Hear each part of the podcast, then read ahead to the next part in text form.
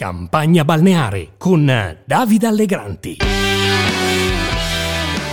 Questo documento, ritenuto per lungo tempo un falso della propaganda di regime, rivive oggi nel suo originale splendore.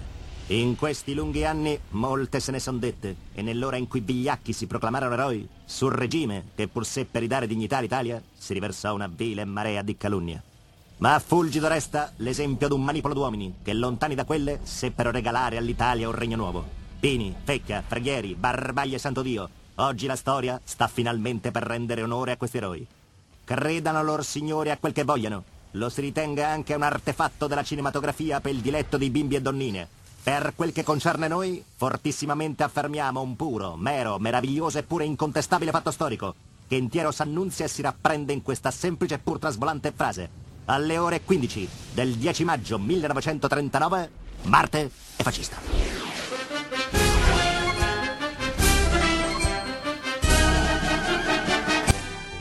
Benvenuti, benvenuti, giovedì 11 agosto, quarta puntata di campagna balneare. Sono Davide Allegranti e resteremo insieme fino alle elezioni del 25 settembre, tutti i giorni da lunedì al venerdì. Di tutti i non argomenti più stupidi che tocca sentire in questa campagna elettorale balneare, ce n'è uno che mi fa adontare assai: l'allarme fascismo.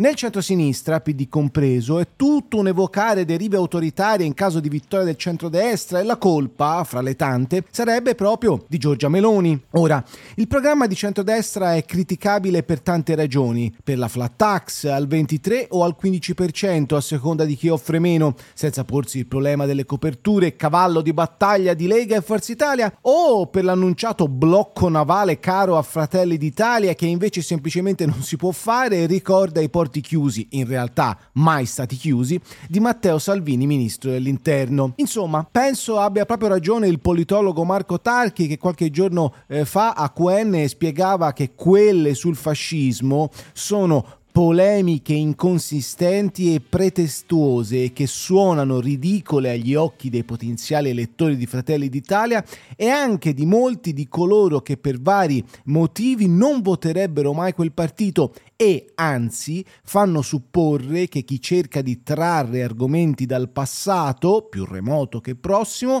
abbia poco da dire sulle questioni che investono il presente. Lo notava la stessa Meloni a maggio durante la presentazione dell'ultimo libro di Giovanni Orsina in un incontro alla Luis proprio insieme a Enrico Letta, quando i toni peraltro erano ben diversi. In Italia ci sono docenti universitari, parlo qui con la, che pubblicano sulla loro pagina Facebook la copertina del libro di Giorgia Meloni appeso a testa in giù, che è un richiamo a un fatto storico che tutti voi conoscete, che è Piazzale Loreto, che implici- implicitamente significa che Giorgia Meloni dovrebbe essere uccisa e messa a, appesa mezza nuda in una piazza davanti a tutti. E sembra normale, non che lo faccia l'ultimo matto del paese, no, che lo faccia un docente universitario questa nazione è normale che Roberto Saviano dica in televisione, in una trasmissione televisiva, la mia contro Giorgia Meloni è una campagna di odio? Lo sia. E nessuno dice assolutamente niente. Ora, io penso che diciamo, il tema sia che forse qualcuno dovrebbe ragionare sulle responsabilità che ci si assume quando si avvia una campagna d'odio. Perché tra tutti quelli che ti ascoltano può succedere qualsiasi cosa. Ma il punto non è questo. Quello che io ho capito è che la violenza è sempre un'implicita ammissione di inferiorità e che tu hai bisogno di attivare campagne d'odio quando le tue tesi non sono abbastanza credibili, quando devi scappare dal confronto. Adesso le cose sono molto cambiate, il segretario del PD accusa Meloni di essersi andata a incipriare per rettificare la propria immagine, per non apparire eh, troppo estremista, troppo di destra, insomma troppo fascista. Ed è bizzarro perché se c'è qualcuno che nell'ultimo anno e mezzo ha giocato di sponda eh, con la Presidente di Fratelli d'Italia in chiave anti-Salvini, beh, quello è proprio Enrico Letta. Identità forti perché voi state ascoltando tesi diverse di due persone che sono portatrici di identità forti. Tant'è che alla fine la sfida politica principale eh, si potrebbe risolvere in un duello eh, fra i due, da una parte il segretario Letta, dall'altra eh, Meloni.